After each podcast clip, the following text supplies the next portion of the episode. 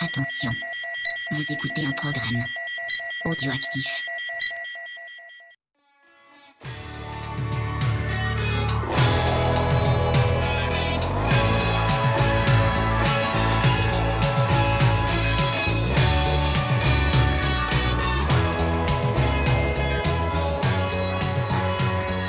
Salut à tous, on se retrouve pour un nouvel épisode de mon parcours en musique. On se retrouve aujourd'hui pour euh, parler musique avec euh, Dame euh, du podcast Écoute ça. Comment ça va Dame? Ça va très très bien. Merci de m'avoir invité. C'est le premier Bah, épisode que je fais euh, qui n'est pas de mon podcast. C'est la première fois que je suis invité quelque Premier part. épisode en guest? Et ouais, ça me fait super euh, Bah, plaisir et je suis, je suis tout ému. Bah, écoute, bienvenue. C'est gentil à toi d'avoir choisi plein plein plein de disques à nous faire découvrir. Pour te parler rapidement de toi, tu présentes un podcast qui s'appelle Écoute ça avec Tom. Tu nous en parles un petit peu? Ouais, alors euh, bah, le podcast Écoute ça, euh, c'est un, un projet que j'ai entamé donc euh, au mois de novembre euh, 2017. Euh, suite à une conversation que j'ai eue avec mon pote Tom, donc l'idée c'était que je m'étais rendu compte que euh, je faisais chier un petit peu tout mon entourage à force de parler de musique et, d'expliquer tout le temps euh, les, les pourquoi j'aimais tel truc, pourquoi j'aimais pas tel truc, etc. Au bout d'un moment, je me suis dit tiens bah on va peut-être proposer ça à des volontaires, hein, des personnes qui sont qui signent et qui dé- décident de télécharger l'épisode pour m'écouter parler. Et donc j'ai lancé ce podcast euh, avec Tom au départ. Et le concept c'est de, de se retrouver euh, chaque semaine en s'envoyant un album que donc l'un ne connaît pas. Et, et on l'écoute, on voit un petit peu ce qu'il y a d'intéressant à, à en dire. Et puis ensuite on, on s'appelle, on se et on débriefe un petit peu ce qu'on a aimé, ce qu'on n'a pas aimé, ce qu'on a trouvé intéressant, ce qu'on a trouvé un peu loupé. Et voilà, donc l'idée c'était de se faire découvrir des albums l'un l'autre parce qu'on se rendait compte que en se les envoyant, euh, on se les on les écoutait pas vraiment si on n'avait pas un objectif derrière. Et l'idée c'est d'essayer de faire découvrir des choses très différentes puisqu'on a des goûts assez variés à nos auditeurs et voilà, c'était c'était un petit peu l'idée de départ. J'ai cru comprendre que Tom et toi, euh, vous faisiez de la musique ensemble à un moment? Ouais, on était dans un groupe tous les deux qui s'appelle euh, Cool Cavemen et bah, en gros, il était euh, on, on s'est rencontrés pendant nos études en fait pour devenir un stit, on était à l'IUFM ensemble Mhm. et on s'est euh, un jour il est arrivé avec un avec un E- avec un EP en fait de, de son de son groupe que je connaissais pas du tout à ce moment-là. Moi, j'ai acheté son CD pour lui faire plaisir parce que c'était mon pote quoi, c'est tout. Et euh, en repartant dans le train, j'ai écouté l'album, enfin le, le, le petit EP, j'ai pris une grosse claque parce que c'était la première fois de ma vie que j'entendais un, un groupe qui euh, qui était un groupe amateur et qui avait une vraie prod quoi, quelque chose de propre avec des belles compos, euh, beaucoup d'instruments et tout ça. Moi, je connaissais que les, les gars qui jouent euh, sur la place du village quoi, tu vois, donc c'était un peu bidon pour moi. et donc c'était un peu la, la, la claque. Et ce groupe un jour euh, se, était sur le point de se séparer parce que euh, des membres du groupe ne pouvaient plus euh, s'investir autant. Et il m'a appelé pour demander de d'intégrer euh, de, d'essayer de faire un espèce de casting vidéo parce que je fais de la, des vidéos de guitare euh, depuis des années sur internet. Il m'a dit tiens bah essaie de, de prendre un de nos morceaux et rejoue-le. Et je ce ce que j'ai fait et puis après je l'ai proposé au reste du groupe. On s'est ensuite rencontrés je les ai je les ai rejoints. On a en fait je les ai rejoints pour faire des lives essentiellement pour euh, continuer la, la vie du groupe qui était en train d'écrire son, son, son album. Et puis on a sorti. euh, ensuite, j'ai intégré le processus d'enregistrement de l'album. Donc c'était très cool parce que c'était la, c'est un vrai studio. En fait, le, le batteur du groupe euh, a monté son propre studio à Tourcoing, un vrai gros studio professionnel comme on Ouais. voit à la télé. Moi, c'était la première fois que j'entrais dans un truc pareil, tu sais, euh, avec euh, les vitres, euh, les vitres, avec l'ordinateur de l'autre côté, tout. C'est extraordinaire pour moi. C'était magique. Et, et donc on a enregistré l'album ensemble et, et voilà quoi. Donc c'était très cool. Ensuite on a le groupe s'est arrêté malgré tout et euh, Tom et moi on a continué Mhm. dans un autre projet euh, acoustique avec le chanteur également des Cool Kev. Et, euh, et puis après ce groupe-là s'est arrêté aussi parce qu'on s'est un peu séparés les uns les autres. Tom est parti vivre à 900 km de chez moi donc ça devenait un peu compliqué. Mhm. Euh, les répétitions par Skype ça marche pas, il y a une latence donc ça ça peut pas fonctionner.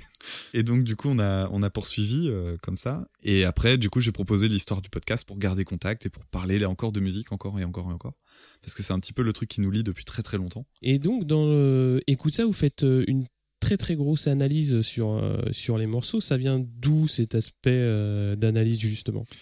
Euh, ça, ça vient de moi. c'est moi le chieur en fait dans l'histoire.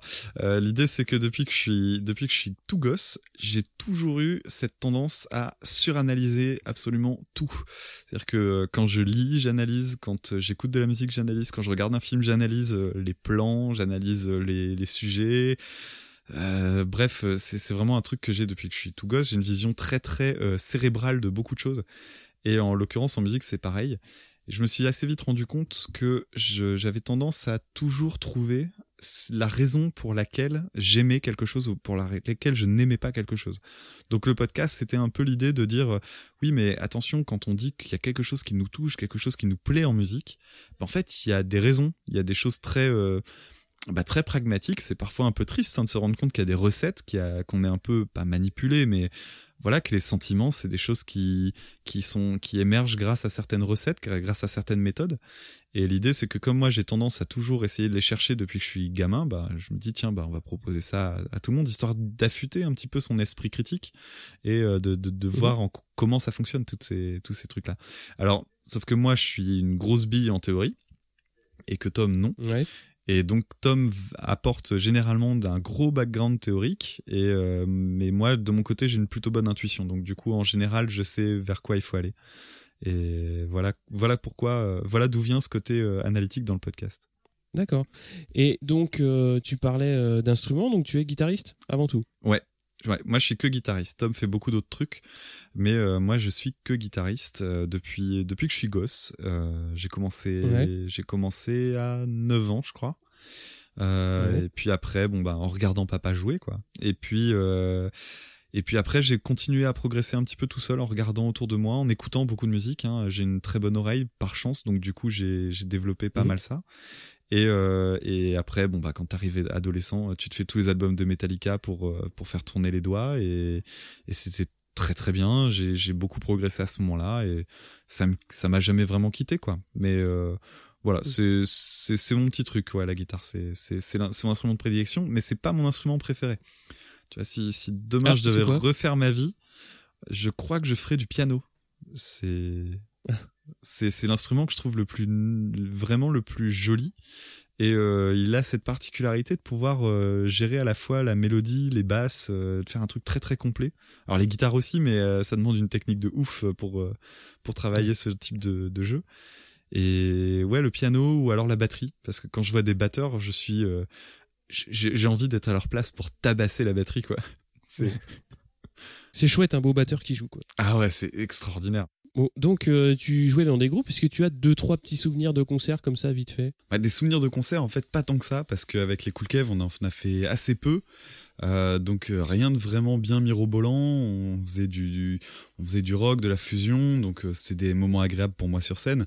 en dehors d'un truc tout bête comme Tom qui jouait avec un, un sifflet, tu sais les sifflets brésiliens là qui peuvent faire plusieurs notes.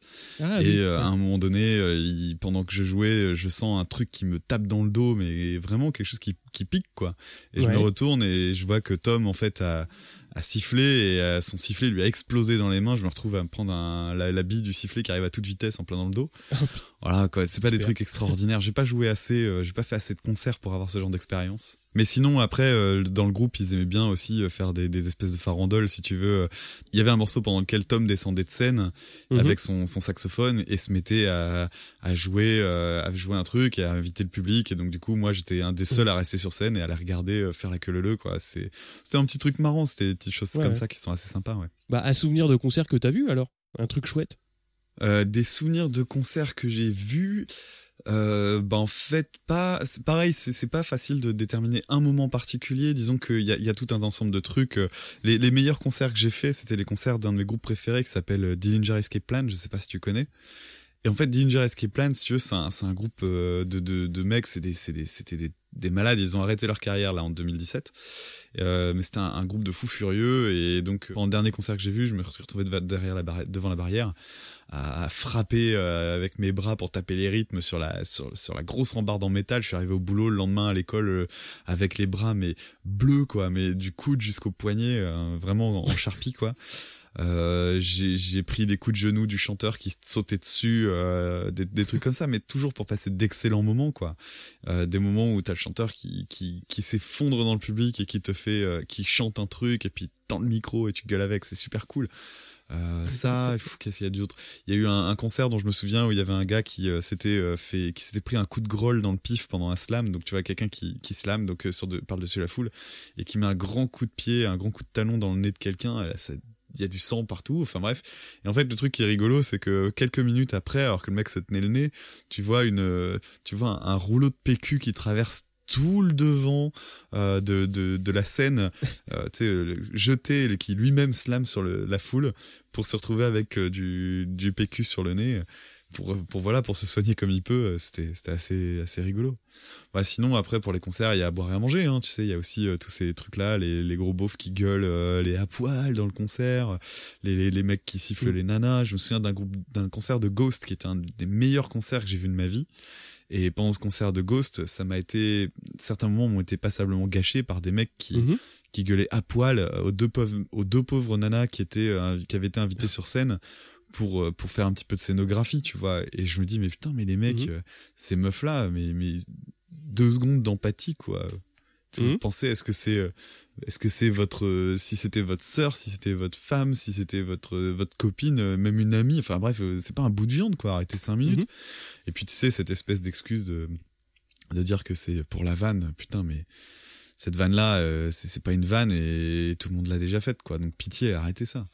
Non, sinon, des, des, des, vrais moments de concert comme ça, j'en ai, ai sans doute plein, en fait, mais là, tu me prends un peu dépourvu, et du coup, j'ai du mal à m'y retrouver, mais, mais oui, avec tous les concerts que j'ai fait, il y en a, il y en a eu quelques-uns.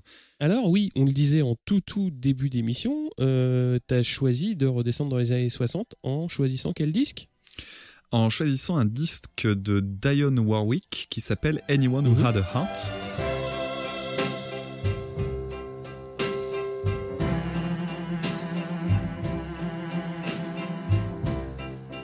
Don't make me over.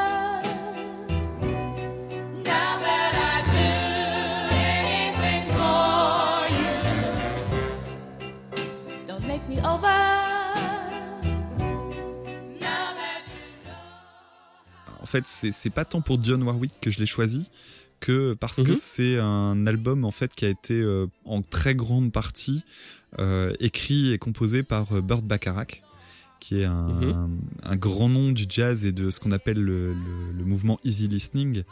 en gros, beaucoup de personnes ont l'impression que c'est de la musique d'ascenseur, mais je suis pas du tout d'accord avec ça.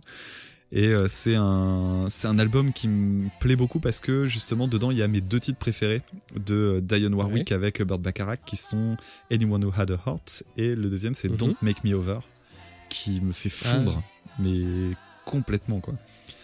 Et il y a, y a, beaucoup de choses qui me plaisent en fait dans dans, dans, dans cet album et dans ce mouvement là en fait si tu veux c'est que euh, déjà il y a, y a, des trucs que j'aime bien dans les albums des années 60 c'est la gestion de l'espace sonore. C'est quand tu écoutes des albums que les Beatles aussi ont ça.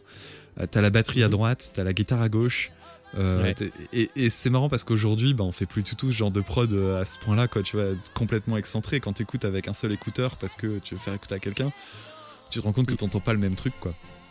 Et ça a beaucoup de charme en fait euh, bah, il découvrait la stéréo aussi, les ingé à l'époque. Mais voilà, carrément. pas mais. Euh... voilà.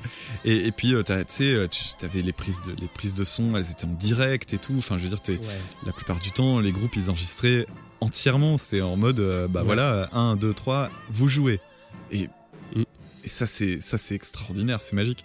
Petite anecdote là-dessus d'ailleurs.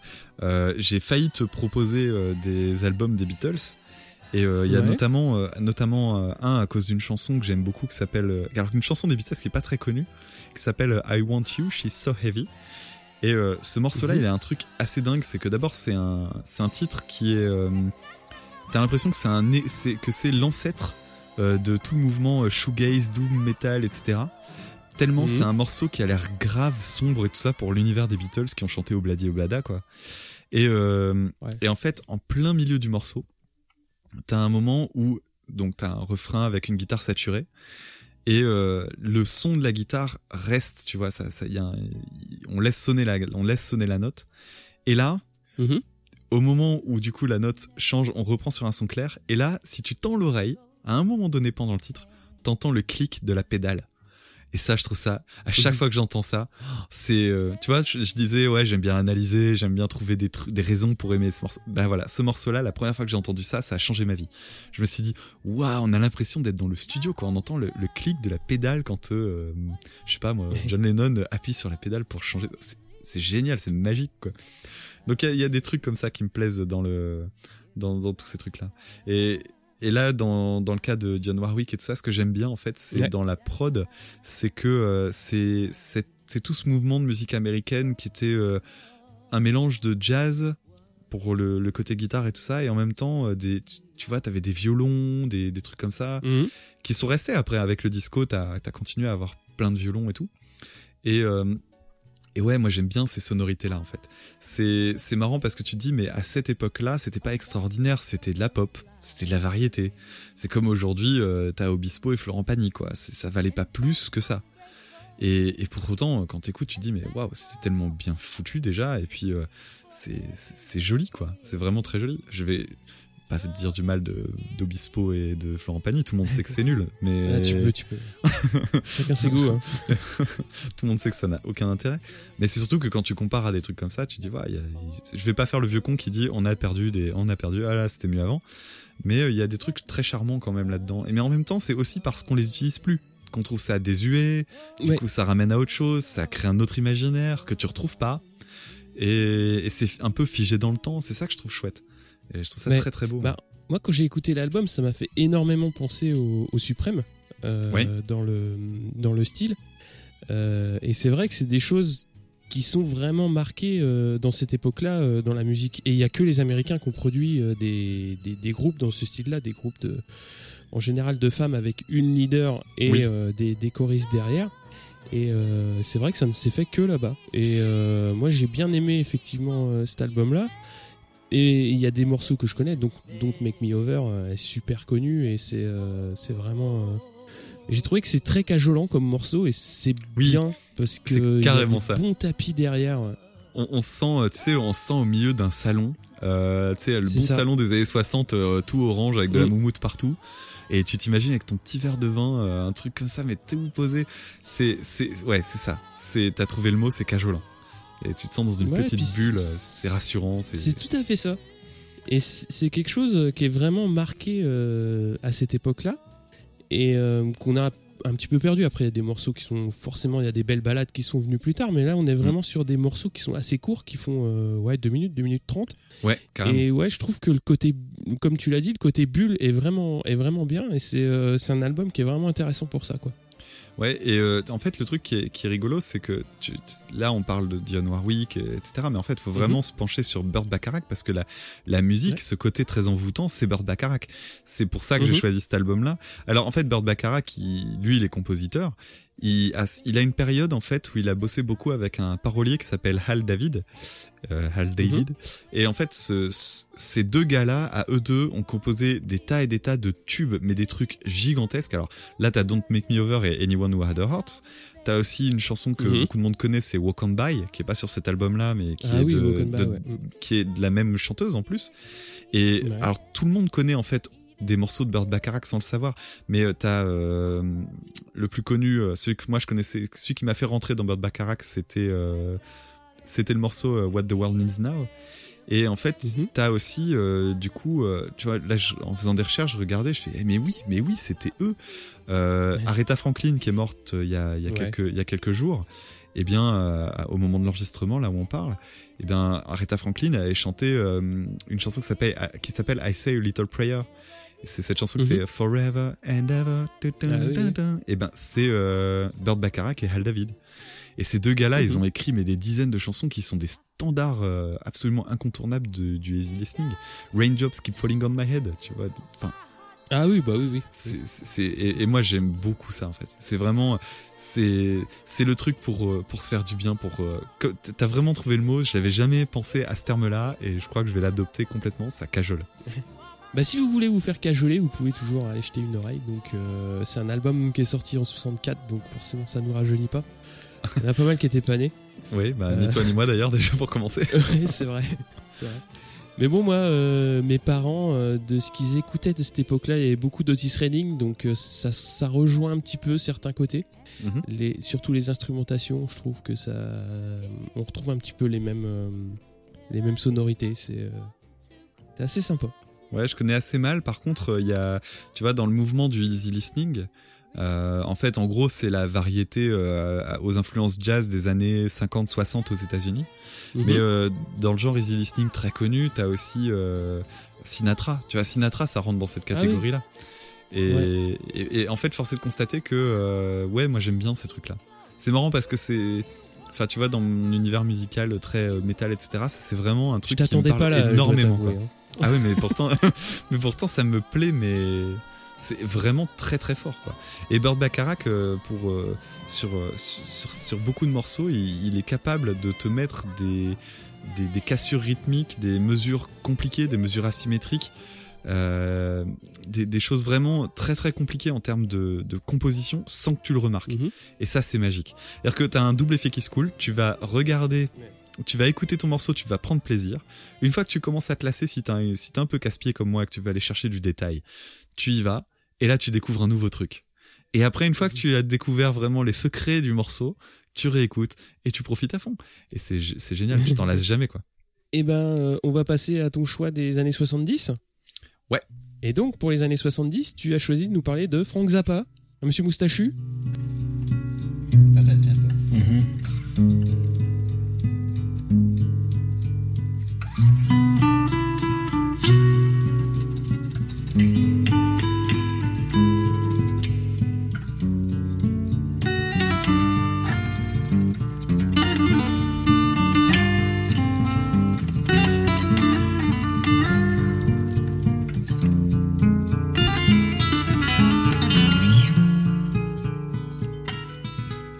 monsieur moustachu. Alors d'ailleurs, j'avais un, un- un très beau poster que m'avait euh, offert Miss Dame euh, pendant quand j'étais euh, quand, quand on s'est rencontrés. C'était un, un poster de lui assis sur des chiottes. Un très très beau poster. De toute façon, si vous ch- cherchez Zappa Toilets, il y a, y y une image, elle est iconique. euh, très très belle photo. Ouais ouais Zappa. Alors Zappa, ce qu'il y a de ce qu'il y a de marrant, c'est que clairement, quand je me dis, euh, tiens, je voudrais faire découvrir Zappa à quelqu'un, je suis super emmerdé. Parce que même moi, j'ai eu beaucoup de mal à rentrer dedans. C'est-à-dire que c'est un nom que je voyais tout le temps débarquer quand, euh, en, tant que guitariste, tu vois, tu vas sur des forums, tu squattes, tu dis, ouais, un des meilleurs guitaristes, euh, c'est Zappa. Enfin, chercher de ce côté-là super original, il y a que lui qui a fait ça. Et puis, tu, tu chopes un album, à cette époque-là, j'allais chercher en médiathèque, tu chopes un album, tu chopes déjà celui qui a la couverture la moins dégueulasse, parce qu'il faut quand même dire que ces couvertures, elles sont ignobles. Et puis, euh, tu, tu prends celui qui a la couverture la plus belle, et il y a une règle chez Zappa, c'est au plus la couverture est moche, généralement au meilleur est l'album. Donc quand tu prends un album qui est plus sobre, c'est pas forcément le meilleur signe. voilà, et donc tu tombes sur des trucs qui sont inaudibles, inécoutables, etc. Et j'ai fini par aimer Zappa parce que j'ai découvert des partitions en fait qui me plaisaient euh, via Guitar Pro. Et donc du coup, tu, un vieux, un vieux son midi dégueulasse, mais ça permettait de toucher l'essence, l'essence vraiment du morceau. Tu vois, t'avais euh, Mhm. le- le- la suite de notes quoi. Et grâce à ça, je me suis fait un petit, euh, un petit répertoire de morceaux que j'aimais bien. Et ils sont disséminés en fait. C'est le truc particulier de Zappa, c'est qu'il y a t'as 80 albums passés. Donc des fois t'as un morceau cool et puis t'en as cinq qu'il faut que tu laisses de côté parce que voilà c'est il y a du déchet enfin du déchet il y en a plein qui trouvent leur compte hein, chez Zappa Ouais. mais moi je suis je, je, je pioche je, je pioche beaucoup Ouais, tu picores. par contre, ce que j'aime, ouais. Par contre, ce que j'aime chez lui, je, je, je l'adore, quoi. C'est.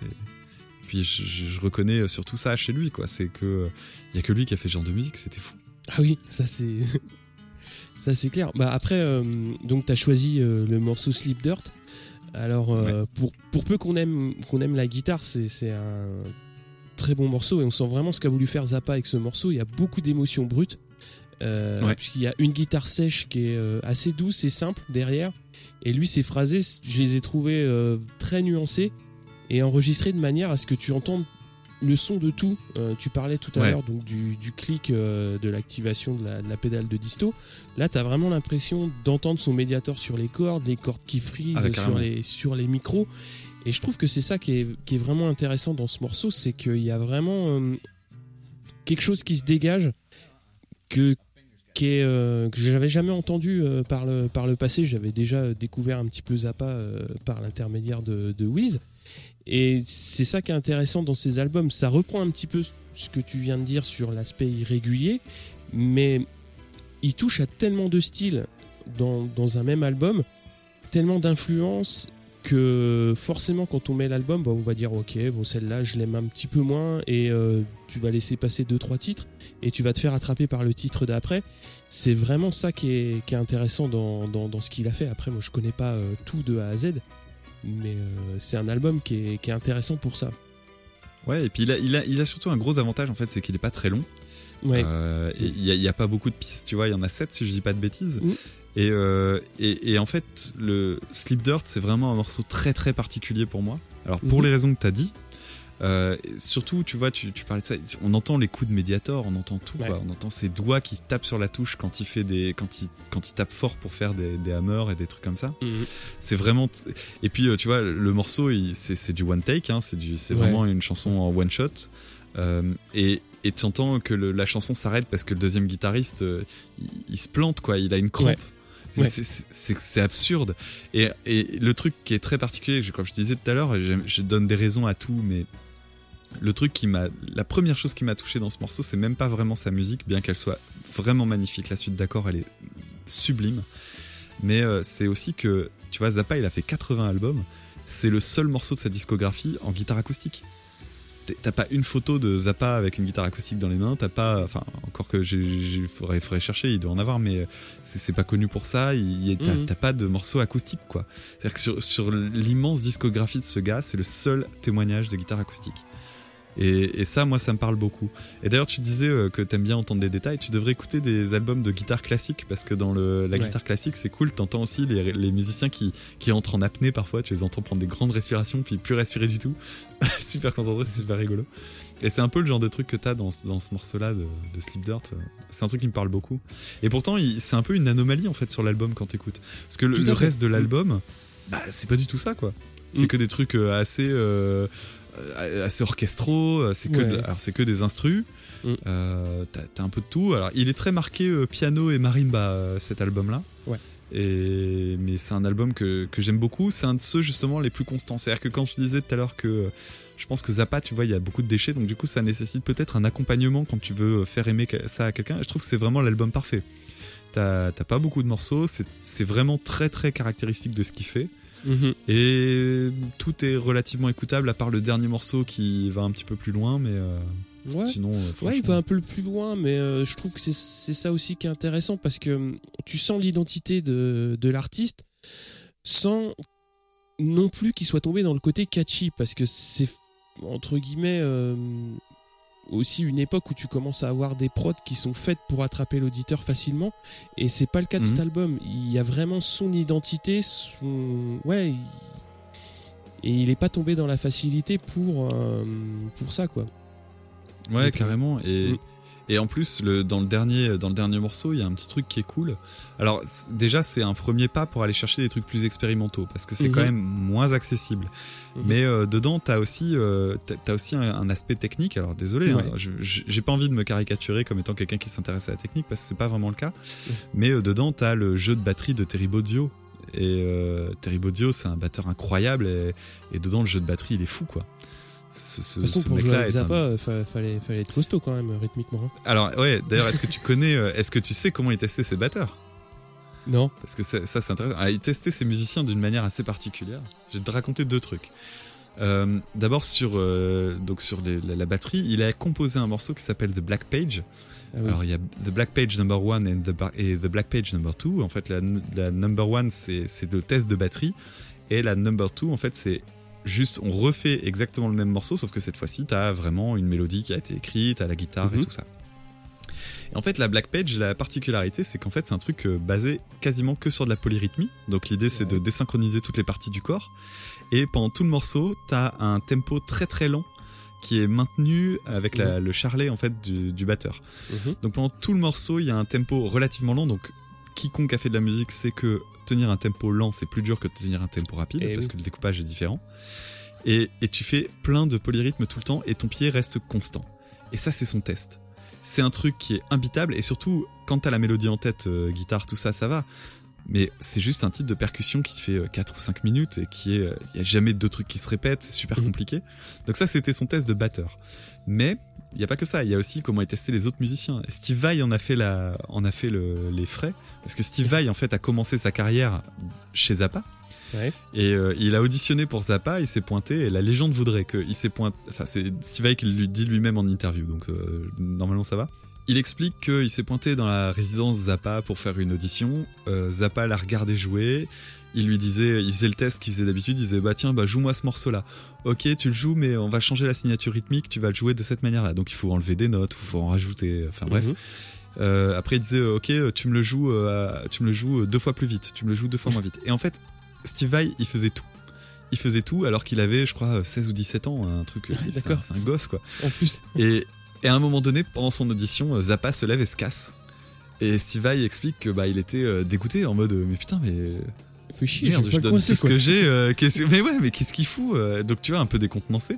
Ouais. et en fait Zappa était parti chercher euh, ses potes qui étaient dans la pièce à côté ou je sais pas où pour dire mais venez voir l'extraterrestre que je viens de trouver quoi. Et c'est parce que Steve Vai était un, un dingo et, et voilà. Donc ouais Zappa il avait ça. Et un truc que j'aime bien chez Zappa j'en ai parlé plusieurs fois dans le podcast je suis j'ai un côté un peu straight edge tu sais je suis je suis assez euh, tu, tu vois, par exemple les années 70 quand tu m'as dit tiens trouve un album des années 70 j'étais emmerdé. Il y a plein de gens qui vont trouver plein de trucs dans les années 70 mais pas Ouais. moi. C'est une période qui me parle pas du tout. Euh, je déteste euh, il y, a- il y a plein de trucs que je cautionne pas au niveau moral éthique etc tu vois j'en ai parlé avec Janis Joplin mais la, la, la beat generation le côté je me calme je me défonce je Ouais. bois comme un trou c'est un truc qui me parle tellement pas. Et Zappa c'est l'opposé. C'est un type qui, qui, qui fait un- qui a de la musique qui est complètement pété mais à côté de ça c'est un asset. Le, le mec il est là il, il se drogue pas euh, il l'a toujours revendiqué. Euh, par contre bon bah voilà il fumait beaucoup et il buvait énormément de café donc du coup il devait sans doute euh, puer pas mal de la gueule mais, mais voilà quoi c'était son seul défaut. Mais globalement ouais voilà c'est pour ça aussi c'est une des raisons pour lesquelles il me parle autant. Ouais, donc on a fait le tour de Frank Zappa donc et de ses années 70 et on va passer à la décennie 80 et là tu m'as choisi qu'est-ce qu'il faisait lui sur scène? Je crois qu'il il égorgeait des qu'est-ce qu'il égorgeait? Des poulets? Euh, je sais pas euh, il me Si, semble si, pas il Non, des poulets lui- sur scène. Ah ouais, tu crois? Bah, en tout- Ouais, Je sais pas sûr. trop. Bah, c'est possible. En tout cas, il est connu pour euh, se faire guillotiner sur scène. Ça, ça c'est vrai. Ah bon? Ouais, On n'a même pas dit son nom, c'est qui? Ah, c'est Alice Cooper. Your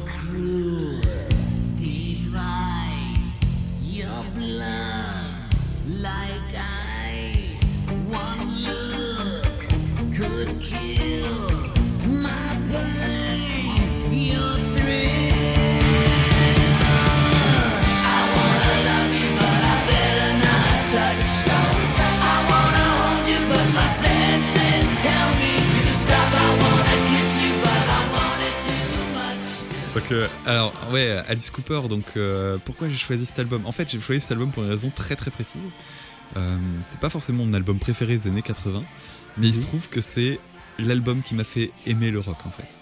Euh, j'ai un souvenir très très précis de bon j'ai grandi dans un environnement où on écoutait pas mal de musique ma mère était très Goldman et tout ça mais mon père était à- team ACDC et tout ça et donc euh, mon père un jour euh, le poste de le poste euh, radio de la cuisine marche plus. Mon père va bidouiller dedans le répare et me dit enfin tu vois il prend le premier CD qui lui passe sous la main pour vérifier. Et là il met la première piste. Et la première piste c'est un titre qui s'appelle Poison. Et tu commences par un, son de guitare mais qui vient de l'espace quoi. Un truc avec un effet on se croirait tu sais le truc THX quand tu rentres dans un cinéma. Et t'as un riff mais le riff mais incroyable. Encore aujourd'hui je trouve que c'est un des plus grands riffs de l'histoire du rock. Euh, c'est du hard FM donc c'est pas très fin. Euh, ça y va avec tu t'entends la batterie qui fait touche touche des trucs comme ça sur- voilà quoi. C'est les années 80 dans toute leur splendeur. Le mec il est avec euh, les cheveux permanentes etc, etc. Mais euh, enfin, même la couverture, elle est immonde. Il a- c'est lui, la tête baissée, avec un t-shirt euh, où il y a une tête de, je crois que c'est une tête de femme coupée en deux avec un, une partie en squelette. Enfin, c'est un truc immonde. Mais, mais quand t'as, enfin, tu vois, je devais avoir 7 ou 8 ans, tu vois ça, oh, ça, Ouais. ça fait travailler tout ton imaginaire. quoi. transgressif quoi.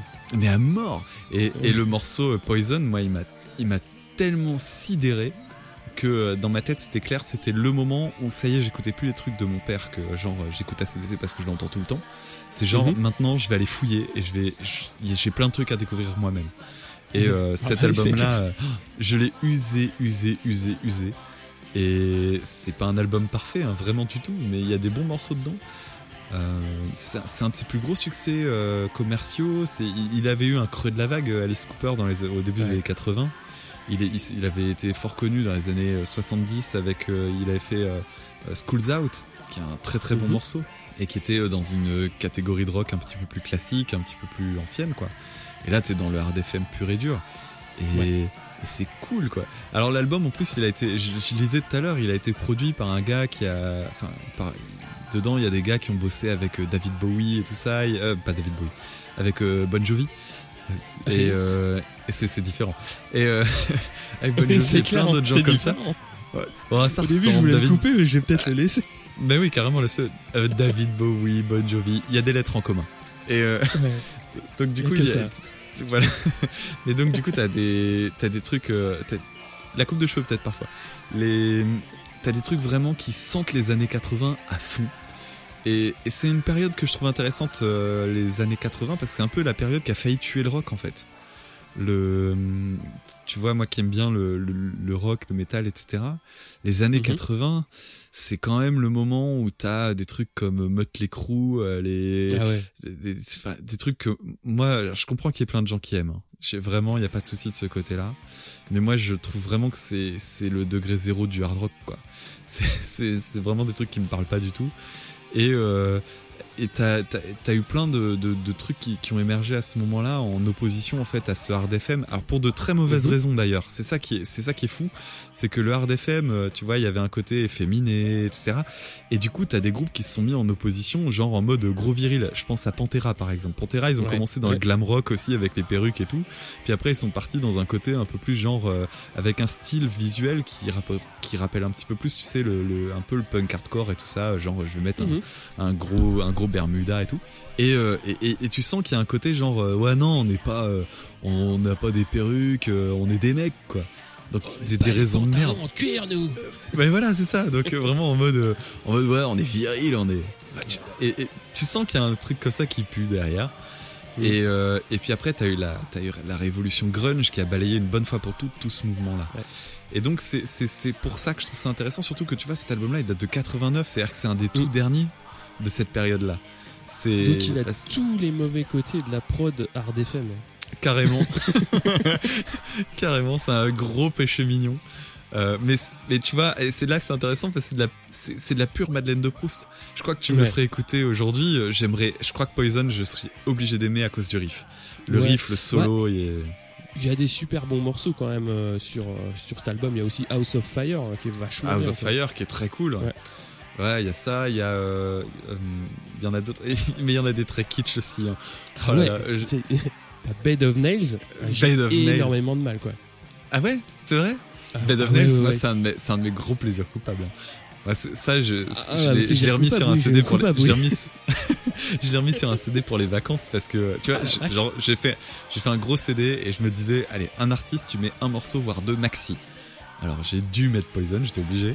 Puis là, Ouais. je fais, allez, mets un petit Bed of Nails, c'est rigolo. C'est vraiment ça, quoi. Moi, j'aime bien Bed of Nails, elle me fait marrer. Moi, c'est ce que Mais- j'avais noté. euh, il- il- dans cet album-là, il tire toutes les ficelles du genre. Je ne saurais pas te dire exactement de combien est, est l'écart de, de tonalité, mais il y a une montée de un demi-ton, non, de trois demi-tons, d'un ton et demi. Ah oui, ah oui, oui. euh, Dans la, dans la, dans la construction, tu veux dire genre, euh, allez, on change, bah, on passe au refrain et on, on- la fameuse augmentation d'un ton, mais là, ils, ils y vont encore plus fort. Ah, mais oui. Mais oui, Mais, et puis il le fait une fois, je, je sais plus sur quel morceau, mais il le fait une fois et tu te dis, oh le cliché et tout. Et t'as deux, trois morceaux qui passent et bim, il te remet la même. ah oui, Et ah oui, oui. dis, Non, mais c'est. non, mais c'est non, mais il faut vraiment imaginer, c'est un, album pas fin. C'est-à-dire que c'est comme si tu te disais, euh, je vais, je vais manger un gâteau. T'as le choix entre manger un truc euh, très fin, très discret. Là, non, là, c'est le truc, euh, c'est de la crème. Dessus, tu mets du beurre, tu remets de la crème, tu mets de la chantilly, tu remets du beurre et tu remets de la crème. C'est, tu remets. la cerise au-dessus. Ah mais euh, ouais mais la cerise tu la fais confi- tu la fais confire, tu la fous dans du sucre et tu remets de la crème. Ouais. C'est vraiment l'idée. C'est tu te dis mais non il y aura absolument zéro finesse dans cet album. Mais euh, Bah, si, c'est un si, témoignage si, de l'époque. Hell is Living Without You, c'est c'est un peu balade, mais je trouve qu'il y a une belle identité dans le morceau. Quoi. Elle est jolie, hein. Elle est jolie. Ouais. Ouais, en ouais, fait, ouais. elle- elle- elle- c'est parce que la mélodie du chant, elle est vraiment belle. Mais après, les effets, faut quand même reconnaître que ça vieillit. T'as euh, t'as une grosse réverb, t'as les, les choristes euh, derrière et tout. Mais il est beau ce morceau-là. Et pourtant, quand j'étais gosse, je l'aimais pas parce que je le trouvais kitsch. Mais aujourd'hui, tu vois, avec un petit peu de recul, je me dis, bah ouais, il est kitsch, mais il est cool. Ouais, bah, moi, il, m'a tapé un petit peu dans l'oreille justement pour ça, quoi. Et j'ai trouvé qu'il y avait un super solo dedans. Il Mhm. est, il est bien solo de killer de, de l'époque, mais je trouve que ça fait Ouais. pas solo de Nutella où t'en tartines euh, à mort. Je trouve qu'il est. Alors, Bien. il a, un il a un très bon guitariste hein, sur cet album-là. Apparemment, alors je connais pas son nom, mais apparemment, c'est un guitariste qui après est devenu un fidèle euh, chez lui. Et alors moi, c'est le solo de Poison, moi, qui me marque. Je trouve vraiment Ouais. Poison, c'est un morceau parfait. Et le solo de Ouais. Poison, il commence aussi avec euh, une note qui vient de très bas, etc. Il joue avec le, il joue avec son Floyd Rose et tout ça. Et c'est un, un solo que je trouve beau parce que justement, tu vois, tu sens qu'à l'époque, on était en mode, on va en foutre des caisses, on va, parce que c'était Ouais. les guitares héros, quoi. À cette Ouais. époque-là, t'avais euh, Racer X, t'avais Paul Gilbert et compagnie qui, qui, enfin, vraiment, qui étaient, qui pouvaient être connus, même Steen, etc. Et pour autant, bah là, tu vois, bah non, ils en, ils en font pas trop. Les solos, tu vois, ils sont courts. Souvent, ils sont Mm. courts. Et ça, c'est, déjà, ça, c'était pas la, mar- c'était pas la, c'était pas la norme. C'est vrai que t'as, Ouais. raison, j'avais, je l'avais oublié celui-là, mais il est très très cool aussi. Mais donc, du coup, t'as quand même un peu aimé. Mais bien sûr. Non, non, non. Alors, euh, c'est ça le truc, c'est que moi, je- ce que je dis, je le trouve inégal comme album, mais il y a des très bons morceaux euh, dedans. Il y a, il y a, bah, ceux, ceux qu'on a cités. Et euh, oui, c'est pour ça que je dis qu'il est inégal et je dis pas qu'il est mauvais. Mais ouais, mais pour moi, c'est vraiment de la Madeleine de Proust, quoi. Tu sais, c'est, Ouais, le ouais, truc où tu dis, bon, ok, euh, donc tout le reste de ma vie, j'écouterai de la musique. Bah, tu vois, il y, en a, ils ont découvert la musique avec euh, Pink Floyd, avec, avec Led Zeppelin et tout ça. Bah, moi, tu vois, c'est con, c'est avec Alice Cooper. Je connais quasiment rien d'autre de sa discographie. Mais celui-là, il est important, quoi. Tu l'as vu dans Wayne's World? Bien sûr, bien sûr, bien sûr. Non, mais à part ça, il est, j'ai revu une interview de lui il y a pas longtemps. Euh, ça a l'air d'être un des mecs les plus gentils du monde en plus, quoi. Ah, mais bien sûr. Ah oui, oui, oui, c'est. ça n'empêche pas. Et il se fait découper, et donc il se fait couper la tête sur scène. Il a une mise en scène, il est connu pour faire de la mise en scène très, euh, Ouais. très, euh, très, très, très guignol, en fait très grand guignol. C'est vraiment ça, c'est Ouais. le terme qu'il faut. Et il y a un moment où on le met sur une, sur une guillotine et on lui tranche la tête, quoi. Donc euh, t'as, t'as sa tête qui tombe dans un panier, euh, c'est, Oh. c'est, assez extraordinaire. Et du coup, il s'arrête de chanter. Ouais, bah pff, oui, forcément, la, tête va pas continuer à chanter toute seule, quoi. Et euh, mais voilà, ça fait partie de la mise en scène. Il y avait des tas de trucs. À un moment donné, il est, il est dans une espèce de costume de Frankenstein géant. Ou, enfin voilà, il y avait des trucs avec des serpents et tout. Enfin, vraiment, c'est, c'est du Ouais, théâtre, c'est- du grand n'importe quoi. C'est du spectacle. Alors, pour les années 90, tu nous as choisi déjà une très belle pochette. Euh, inspiré, inspiré de L. Ron Hubbard, je crois, donc le, l'invent- le, le gars qui a créé la scientologie. Mais, euh, Oh, le, merde. groupe, le groupe est pas lié à ces questions-là, je crois. Ah, d'accord. Euh, mais c'est un dessin, ouais, c'est un dessin sur une sur une planète, une fantastic fantastic planète, Ouais. puisque donc c'est c'est le groupe Failure.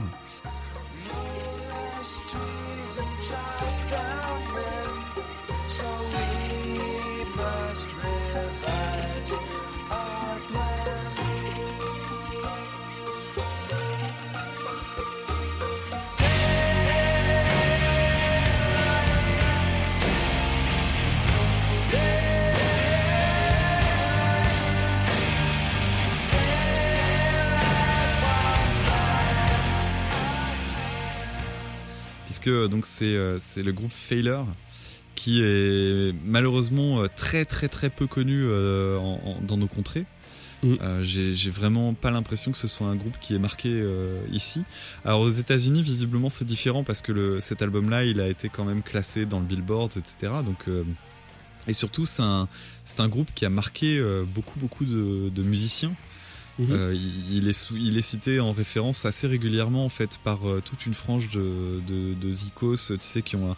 souvent dans le prog. En plus, c'est marrant parce que c'est un groupe qui est plus près, qui est plus proche du grunge, Ouais. mais euh, alors peut-être un peu moins sur cet album-là que les précédents. Mais c'est du rock alternatif en fait finalement et, les, et c'est souvent cité ouais par des gars qui sont dans le dans le prog et tout ça. Notamment le truc qui fait qu'on peut les connaître peut-être, c'est parce que ils ont un morceau qui, de cet album-là qui a été repris par euh, le groupe Upper Fat Circle dont donc dont je parlais tout à l'heure, donc le groupe Mhm. de Maynard James Keenan, euh, chanteur de Tool, euh, bref, un des plus gros groupes de prog qui existent. Et ils avaient repris sur un de leurs albums euh, le- la chanson The Nurse Who Loved Me. Et, et en plus, moi, je savais pas ça. Donc, en gros, je connaissais Perfect Circle bien avant. J'ai découvert Failure complètement par hasard quelques années après. Et là, t'écoutes la chanson, tu fais, mais c'est qui, qui est-ce qui a créé cette chanson du coup? C'est quoi ce bordel?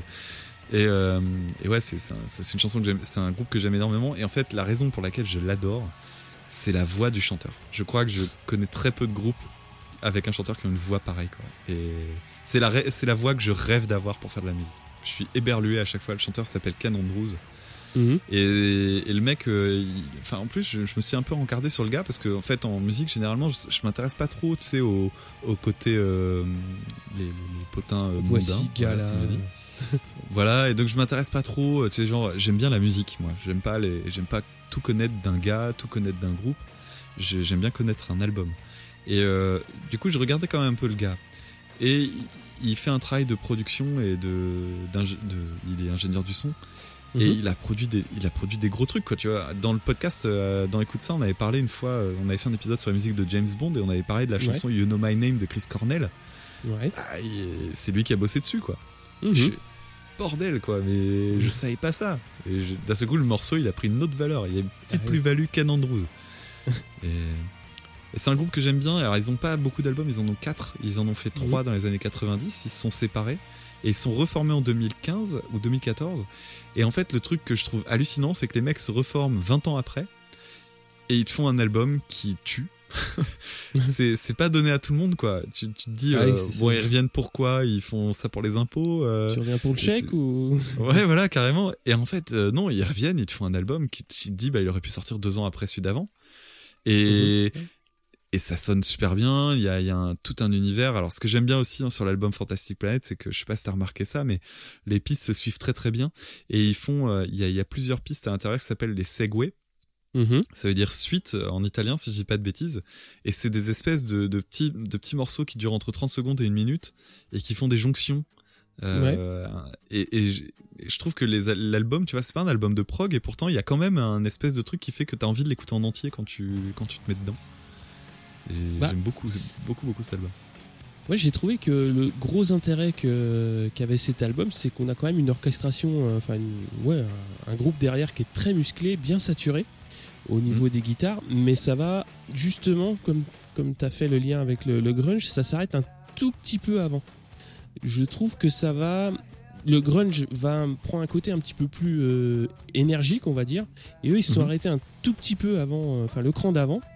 Et euh, j'avais noté surtout que c'est euh, la voix qui prenait les mélodies du, du chant euh, qui, qui, qui qu'emmène tous les morceaux quoi. Et Ouais. justement c'est ça moi dans le grunge, ouais, je dirais pas qu'il me plaît pas mais qui manque un petit peu.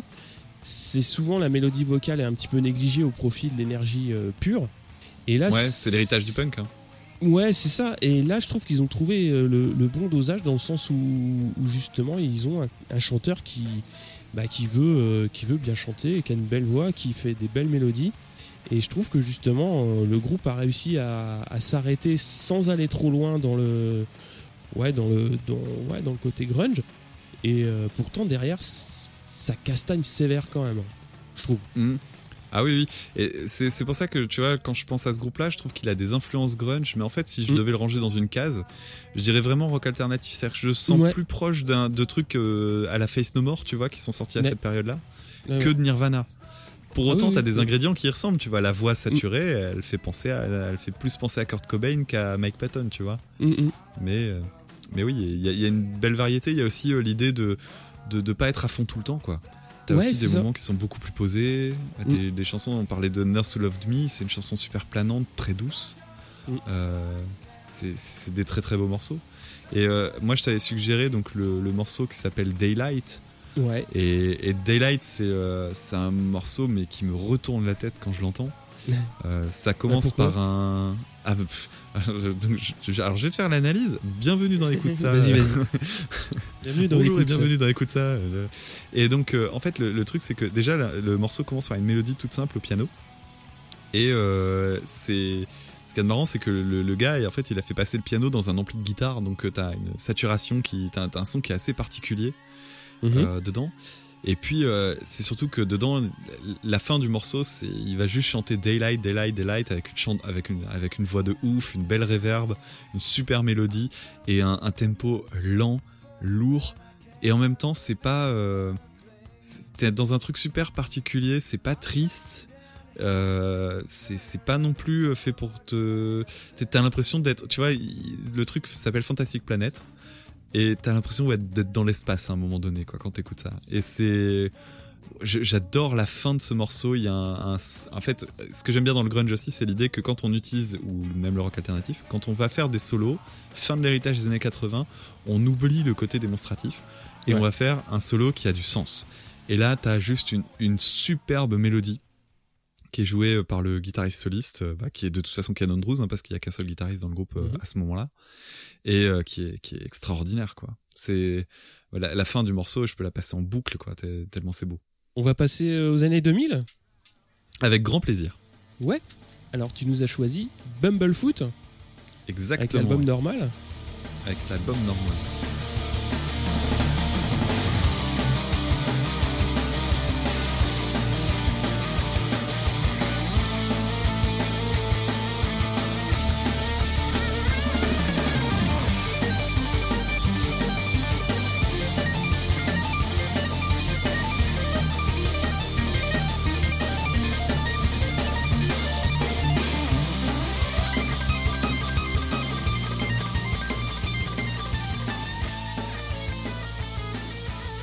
Bumblefoot, oui, euh, Bumblefoot, c'est juste mon guitariste favori. Ça ça a pas bougé depuis des années. Euh, J'ai fait deux épisodes sur euh, dans Écoute ça sur les débuts de sa carrière sur ses deux premiers albums. Et Mhm. c'est un mec qui a une une carrière assez folle, mais assez logique en fait. Il a deux albums complètement, enfin, il a un premier album qui est complètement fou euh, parce qu'il était très jeune, qui a une, alors techniquement, désolé de reparler de technique, euh, c'est un mec qui Mhm. met à l'amende à peu près tous les guitaristes que j'imagine en fait. Même Steve Vai, il est, je pense que y a pas, c'est difficile de comparer des guitaristes, mais j'ai quand même l'impression que la, le niveau euh, de, les capacités euh, purement techniques de, de Ron Tal sont encore au-dessus. Son, son, son nom, son nom réel c'est Ron Tal. Ron Thal, Mhm. sont encore bien au-delà de ce que peut faire Steve Vai. Il a un style complètement pété. c'est c'est un mec vraiment bien bien barré. Et en fait, le, le truc, c'est qu'il a fait des albums très très différents à chaque fois. Et Normal, c'est un album qui est arrivé euh, après, un, après un long moment. En fait, je crois que c'est sorti en 2005, si je dis pas de bêtises.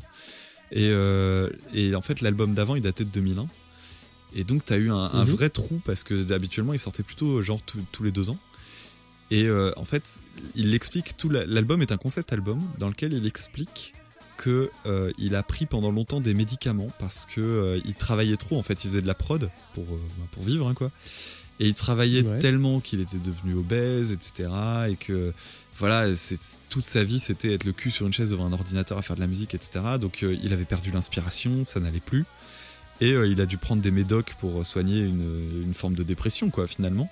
Et que Ouais. ça lui a niqué sa créativité en plus. Donc du coup, le, le truc, c'est genre, bon, son album, c'est... effet qui se coule. Ouais, et, et le, et son album, c'est J'ai arrêté les médocs. Et voilà, maintenant, donc, en gros, c'est euh, c'est- J'ai arrêté les médocs et maintenant, je me sens enfin normal. Et, euh, Mhm. Ah, et c'est son album qui mélange le punk et les Beatles. C'est un mélange assez euh, particulier. Il y a vraiment ce côté-là, euh, et, et c'est lui-même le dit, et je trouve que c'est assez juste. Euh, t'as des, des, des, des trucs très mélodieux euh, dedans, t'as des accords ouverts qui sont, tu sais, c'est pas juste du punk avec des gros accords barrés. Il y a des accords ouverts, et des accords complexes dedans. T'as des super mélodies. À côté, t'as une énergie de, de vraiment en mode de gamin qui veut aller à fond. T'imagines Ouais. un gamin qui court dans un magasin les bras les bras tendus quoi. C'est vraiment ça. Et il fait tout tomber. Voilà, c'est exactement ça. Il y a un côté un peu foufou, quoi. Quand t'écoutes le morceau Real, qui est le deuxième titre, c'est un titre complètement dingo.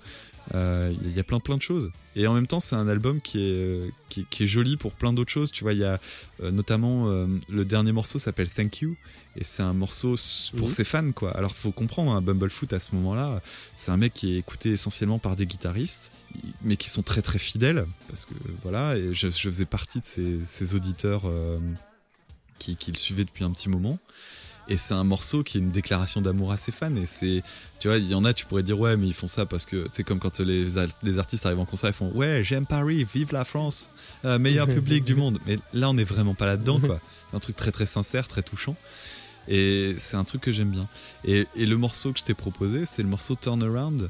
Parce que je Ouais. crois que la première fois que j'ai entendu le solo, c'est la première fois de ma vie que j'ai presque eu envie de pleurer tellement je trouvais ça beau. C'est, il a une, euh, alors il est complètement fou euh, techniquement, mais euh, c'est surtout qu'il il a une mélodie qui est tellement jolie quoi. C'est, je, je trouve ce solo complètement dingue. C'est, c'est vraiment le truc. Le morceau, en plus, c'est pas mon morceau préféré de l'album du tout. Mais à partir du moment où on arrive au deuxième tiers, c'est là, il met à l'amende de tout le reste de tout le reste du CD quoi. C'est, c'est un truc que j'aime beaucoup. Bah, c'est- marrant parce que justement le solo de, de Turnaround, c'est ce qui m'avait vraiment tapé à l'oreille. Parce que j'ai trouvé que c'était vraiment un, un solo euh, de ce qu'on appelle un solo de tueur. Mhm. Parce que techniquement c'est très très bon, mais c'est aussi un solo qui est en trois voire quatre parties avec une, un démarrage très axé Guitar Hero. Ouais. Il y a une autre partie beaucoup plus aérienne et c'est ça qui, que je trouve intéressant, c'est que le gars, euh, il, forcément, il a une technique qui est, euh, qui est au-dessus de la norme pour faire ce qu'il fait, Mhm. mais il tourne pas en rond et surtout, il réussit à, dans un solo, enfin dans un même morceau, à amener toutes les, toutes les palettes, enfin toutes les couleurs de sa palette justement, Ouais. et à te les faire passer, mais de manière ultra naturelle. Et je trouve que c'est ça qui est très compliqué pour un, pour un guitariste euh, qui a un gros niveau technique, c'est que souvent il veut soit trop épater ou soit être trop sur le, sur le côté euh, un petit peu, euh, on va dire, affect ou. Démonstratif. ouais. C'est vraiment ça qui m'a intéressé dans, dans, dans ce solo-là. Bah en fait, les- le- la particularité de Rontal, c'est qu'il, il a, il, alors c'est un mec d'une modestie juste. Des fois, t'as- c'est presque gênant de voir quelqu'un d'aussi modeste. Ouais.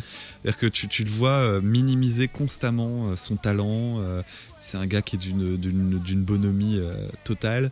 Et en fait, le, le truc qui est qui est assez fou, c'est que quand tu l'écoutes parler, il, il dit tout le temps, mais moi je suis pas un guitariste, je dois être dans un groupe. Et c'était d'ailleurs une des raisons pour lesquelles il avait euh, déprimé pas mal, c'est qu'il n'arrivait pas à former des Mhm. groupes en fait, en réalité. Ouais. Et, euh, et, et le, le truc, c'est qu'il s'est jamais considéré comme autre chose que juste un gars qui doit être à l'intérieur d'un groupe. Et en, Ouais, comme un membre de groupe. Voilà. quoi. et en fait, en soi, tu te dis, mais quand t'écoutes un album de Steve Vai, t'écoutes un album de guitare. Quand t'écoutes un album de Rontal, t'écoutes juste un très bon album de rock dans lequel il, il se trouve qu'il y a des solos de malade. Mais ou des Mm. compositions qui sont basées sur des trucs techniquement complètement ouf. Euh, le, le thème de Real, il est super balèze à la guitare. Dedans, il y a un morceau qui s'appelle euh, Color of Justice, qui est basé sur un truc de Ouais. tapping complètement dingo, euh, qui va à une vitesse de taré, euh, etc. Bon, oui, c'est- faisable uniquement si t'es un guitariste complètement ouf, mais en fait, tout repose pas là-dessus. C'est-à-dire que Bah oui, il utilise ses capacités pour faire un truc cool. Et euh, tu Mm. parlais du solo Turnaround, le tout début, euh, il est ultra beau. Et en fait, c'est un exercice, en, en termes de guitare, c'est un exercice hallucinant. Le mec, il joue, euh, pour les auditeurs qui s'imaginent pas trop le bazar, il joue en tapping, c'est-à-dire qu'il va utiliser sa main gauche et sa main droite en même temps. Et la main droite, au lieu de gratter les cordes, elle va taper, il va taper les notes qui l'intéressent sur le manche directement. Et le, toute l'intro du, du morceau, elle joue avec euh, les quatre doigts de la main gauche, les quatre doigts de la main droite. Quoi. Et tu te dis, le mec, il intercale des notes comme ça. Bon courage. C'est, c'est, c'est hallucinant et c'est beau. C'est-à-dire que derrière, il oublie pas de faire un truc qui sonne joli.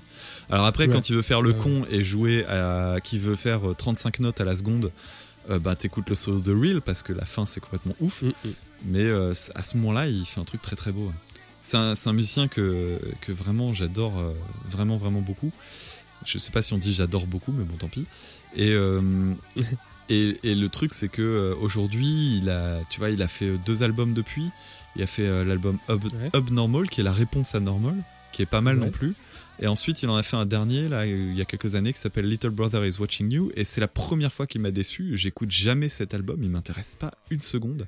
C'est la première fois que j'ai été déçu par, par ce qu'il faisait, mais en même temps, je comprends. Ouais, c'est dommage. C'est-à-dire que c'est. Et en même temps, je, je respecte parce que je me dis, bah non, il fait ce qu'il aime, ça a juste rien à voir avec ce qu'il faisait avant, quoi. Ok. Je, Mm. je prends. C'est- C'est- Pourquoi ça, ça a tourné un petit peu Ça a pris quelle direction, justement, qui te plaît un peu moins? Bah, en fait, il a l'album déjà, il a des morceaux qui sont longs, euh, mais pour rien. C'est c'est un peu le syndrome Sentenger, tu sais. Euh, ouais, c'est ça, c'est un peu le syndrome Sentenger. Ouais. C'est genre j'ai un riff, mais je vais le faire durer 8 minutes.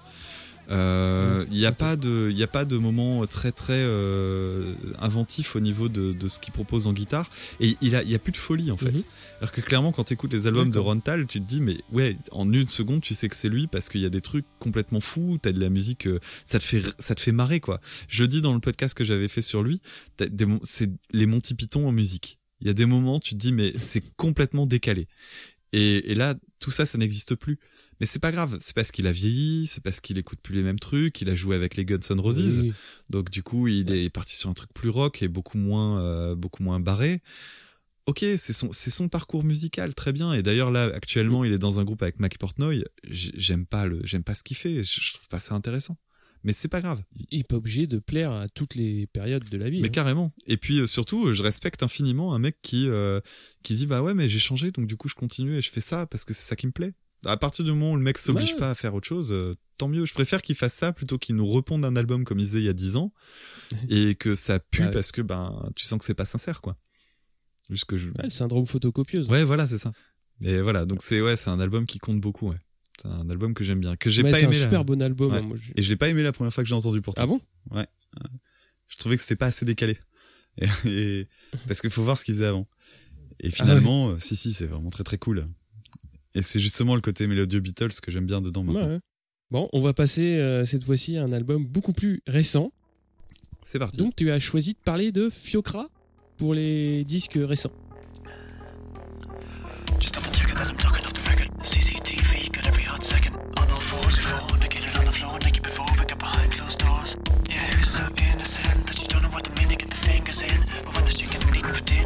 You treat you a freak for the sinner thing? I got someone to a winner then. You know you got more than a beginner when you're making all sorts of calls up in around. So when I tell you I love you, it's all fake. And I tell you what giving I just take. Cause I'm the craziest descendant of aliens, twisted my alien, just wanna make your legs shake. And I'm a program born to perform. Suck it a joke if you don't like my tone. I dabbled in emotion for way too long, wasted my time, but now I am coming strong. And what's with this secrecy? Alors Fiocra, bah, déjà je suis quasi certain que très très peu de monde euh, derrière euh, son casque euh, connaît ce- cet artiste. Alors c'est un musicien irlandais, mais vous trompez pas, il joue pas du bodran euh, ou de la flutine ou je ne sais quoi. on est très très loin de tout ça. D'ailleurs j'aurais beaucoup de mal à expliquer ce qu'il fait exactement comme style de musique. C'est un type que j'ai découvert pas par hasard. J'ai été en contact avec un, un journaliste, un mec, un critique musical en fait, euh, qui travaillait pour euh, Hard Rock Mag et compagnie parce que quand euh, dans notre groupe Mhm. euh, Cool Cavemen, il y a dans, dans le groupe, alors je crois que c'était Hard Rock le magazine, il y a un gars qui faisait des chroniques qui avait pour travail de chroniquer les, les albums qui étaient justement un peu hors cadre, un peu barrés, qui voilà. Et il aimait bien le, le groupe dans lequel on jouait Tom et moi, et donc il avait chroniqué notre album. Moi, je l'avais contacté. Et on, a échangé quelques mails et on s'est rendu compte qu'on aimait le, vraiment exactement le même style de musique, les trucs complètement pétés. Parce que moi, ce que j'aime bien dans la musique, c'est les mélanges. Mais tant qu'à faire, les mélanges qui, qui, qui en principe sont pas faits pour se mélanger.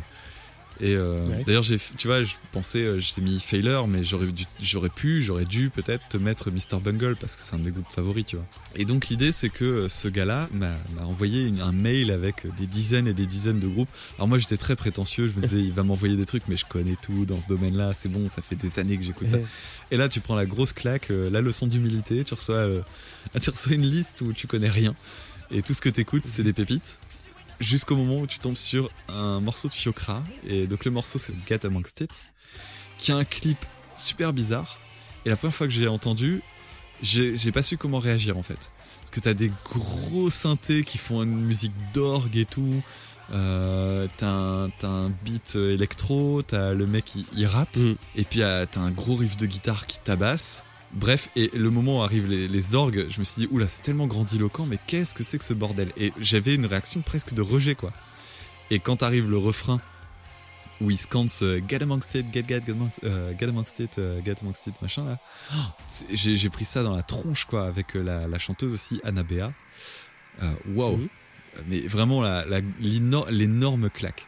Alors, tout de suite, ce que j'ai fait quand j'ai fini par me rendre compte que ce morceau était juste euh, extraordinaire, d'abord j'ai remercié. euh, il s'appelle Cyril, tiens, comme toi d'ailleurs, le gars qui m'a envoyé ça. Euh, il il m'a. C'était pas moi. non, c'était pas toi. Bah non, puisque tu connaissais pas Fiocra. Mais euh, il- il- Eh donc je l'ai remercié infiniment. Et puis euh, ensuite j'ai pris ma plume euh, sur mon clavier et euh, j'ai envoyé un mail à, à Fiocra en disant mais putain mais qu'est-ce que c'est que ce truc? C'est extraordinaire. J'ai dit je veux ton album en physique. Euh, Est-ce que euh, voilà je, je veux ton album en physique mais parce que évidemment il y avait une boutique en ligne euh, je pouvais le faire. Mais j'ai dit euh, Ouais. je, je- vraiment je tiens à ce qu'il soit dédicacé qu'il soit passé par tes mains que voilà je j'ai envie de- que ce soit un album, c'est un album à part pour moi, parce que évidemment après je me suis écouté Mhm. l'album entier et j'ai pris une claque comme j'en ai rarement pris en musique. Et euh, donc il m'a répondu très gentiment, il m'a fait un très long mail et tout. Après on, on s'est renvoyé quelques mails de temps en temps. À intervalles réguliers tous les ans, je lui envoie un mail en disant euh, mec j'ai réécouté tes trucs mais je, je suis toujours aussi fou de ce que tu fais. et euh, donc c'est rigolo comme échange. Et euh, il m'a envoyé le, le- il m'a envoyé ce- le CD euh, dédicacé et en fait quand je l'ai reçu c'était pas le bon, il c'était pas signé pour moi.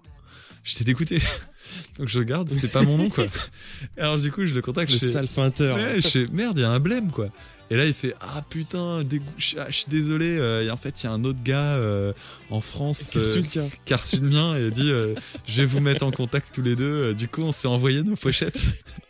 Donc j'ai renvoyé la pochette avec son nom, il m'a renvoyé la mienne chez moi. C'était un gars, c'était un français aussi. Et euh, il a il a apparemment un, un, un tout petit noyau de, de, de public euh, en France. Euh, il essaie de, de faire fonctionner euh, ses, ses, ses, ses petits contacts pour essayer de trouver des dates en France de temps en temps. Je sais qu'il Ouais. a fait plusieurs dates dans, en France, mais pas, par, pas près de chez moi malheureusement. Moi j'ai voulu le faire euh, tourner. Je, quand il avait, il m'avait demandé, il avait dit est-ce que tu sais s'il y a une date on va passer par Paris et on fait Londres euh, entre deux euh, tu- bah voilà Ouais, Lille Valenciennes sympa, ouais. tout ça c'est pas loin Ouais. et j'ai ja- j'ai contacté des salles en envoyant des trucs et tout euh, ou même des, des tourneurs des groupes qui tournaient j'ai jamais eu de réponse j'étais dégoûté parce que je me dis putain, Ouais. putain vous passez à côté d'un truc extraordinaire et en plus le gars euh, bah voilà depuis il fait euh, il a il a reçu des, des récompenses il a fait des, des, festivals etc il, il commence à avoir une vraie aura euh, apparemment euh, près enfin dans le monde anglo-saxon en Angleterre notamment.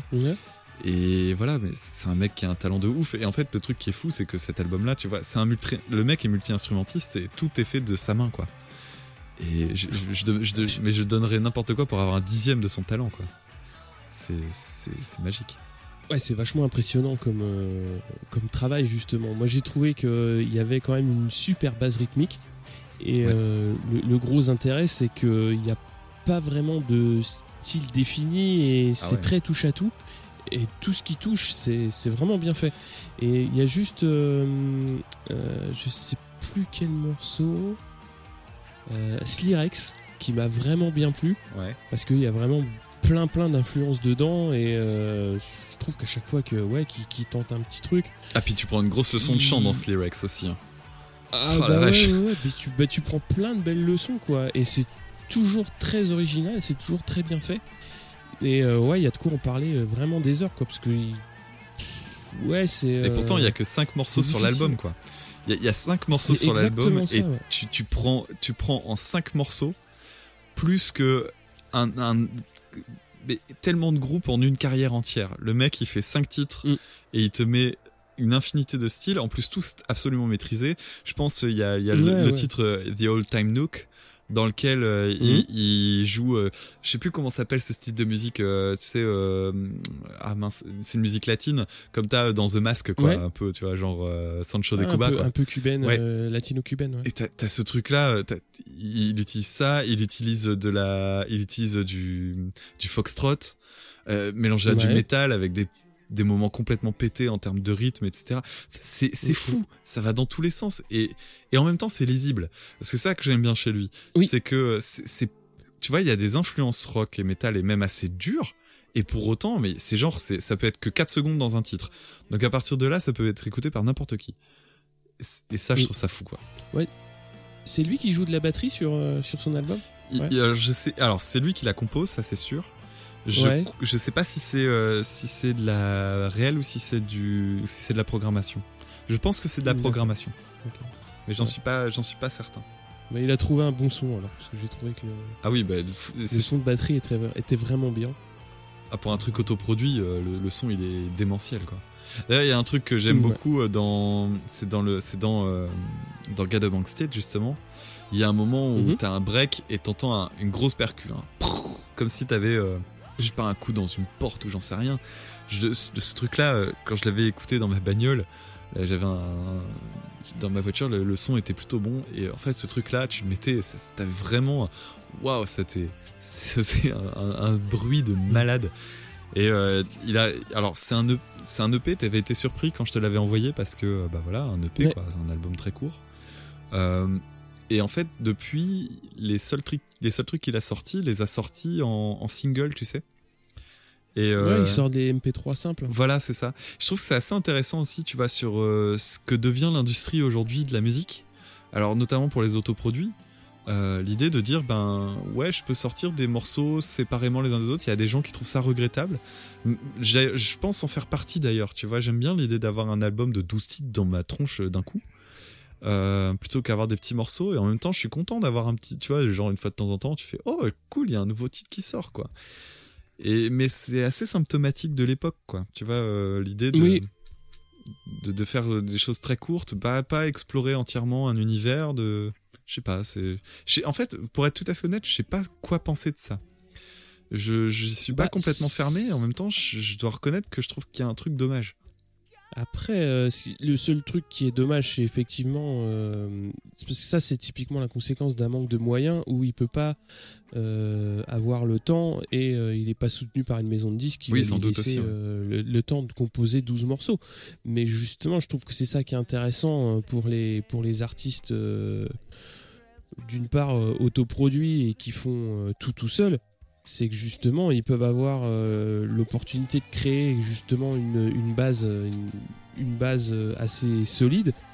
Et il peut jouer et il peut vivre de sa musique même si c'est euh, pas pas facile je pense. Parce que comme beaucoup euh, c'est voilà quand tu tant que tu joues pas dans les gros trucs euh, c'est- compliqué. Mhm. mais euh, moi je trouve que son univers il est vachement intéressant. Et c'est sûr que au bout d'un moment ça va ça va percer quoi à mon avis Ouais, bah c'est tout le mal qu'on peut lui souhaiter. En tout cas, il fait pas mal de concerts, etc. En Angleterre apparemment, et ça, je pense que c'est un mec qui va exploser à un moment donné.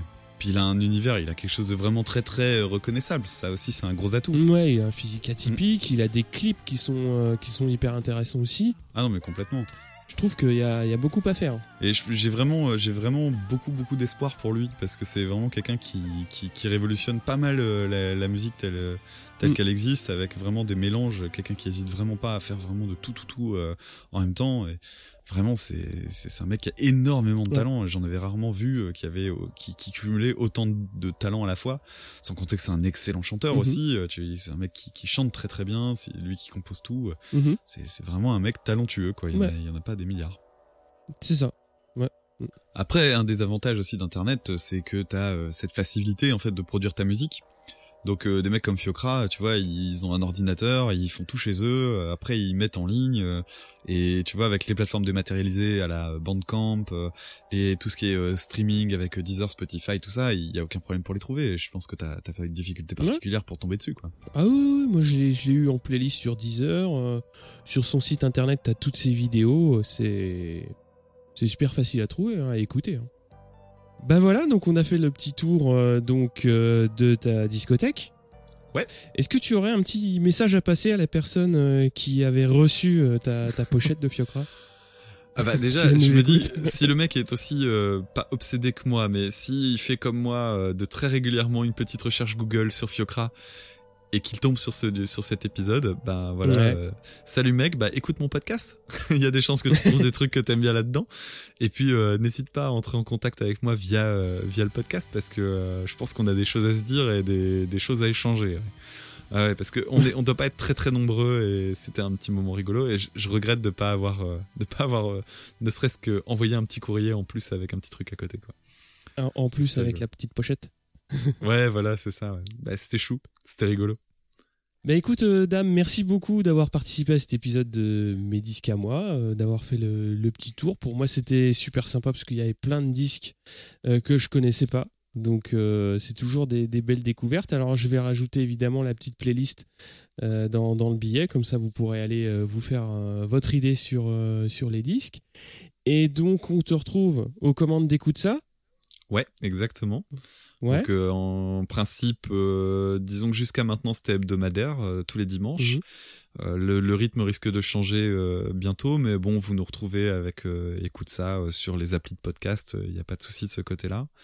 Et oui, bah il n'y a pas de raison que ça s'arrête, donc on va continuer. Ça va être cool. Moi, en tout cas, je te remercie infiniment de m'avoir invité. Comme je te dis, je suis très touché que d'abord de ton invitation. Puis c'était une grande première, donc c'est cool.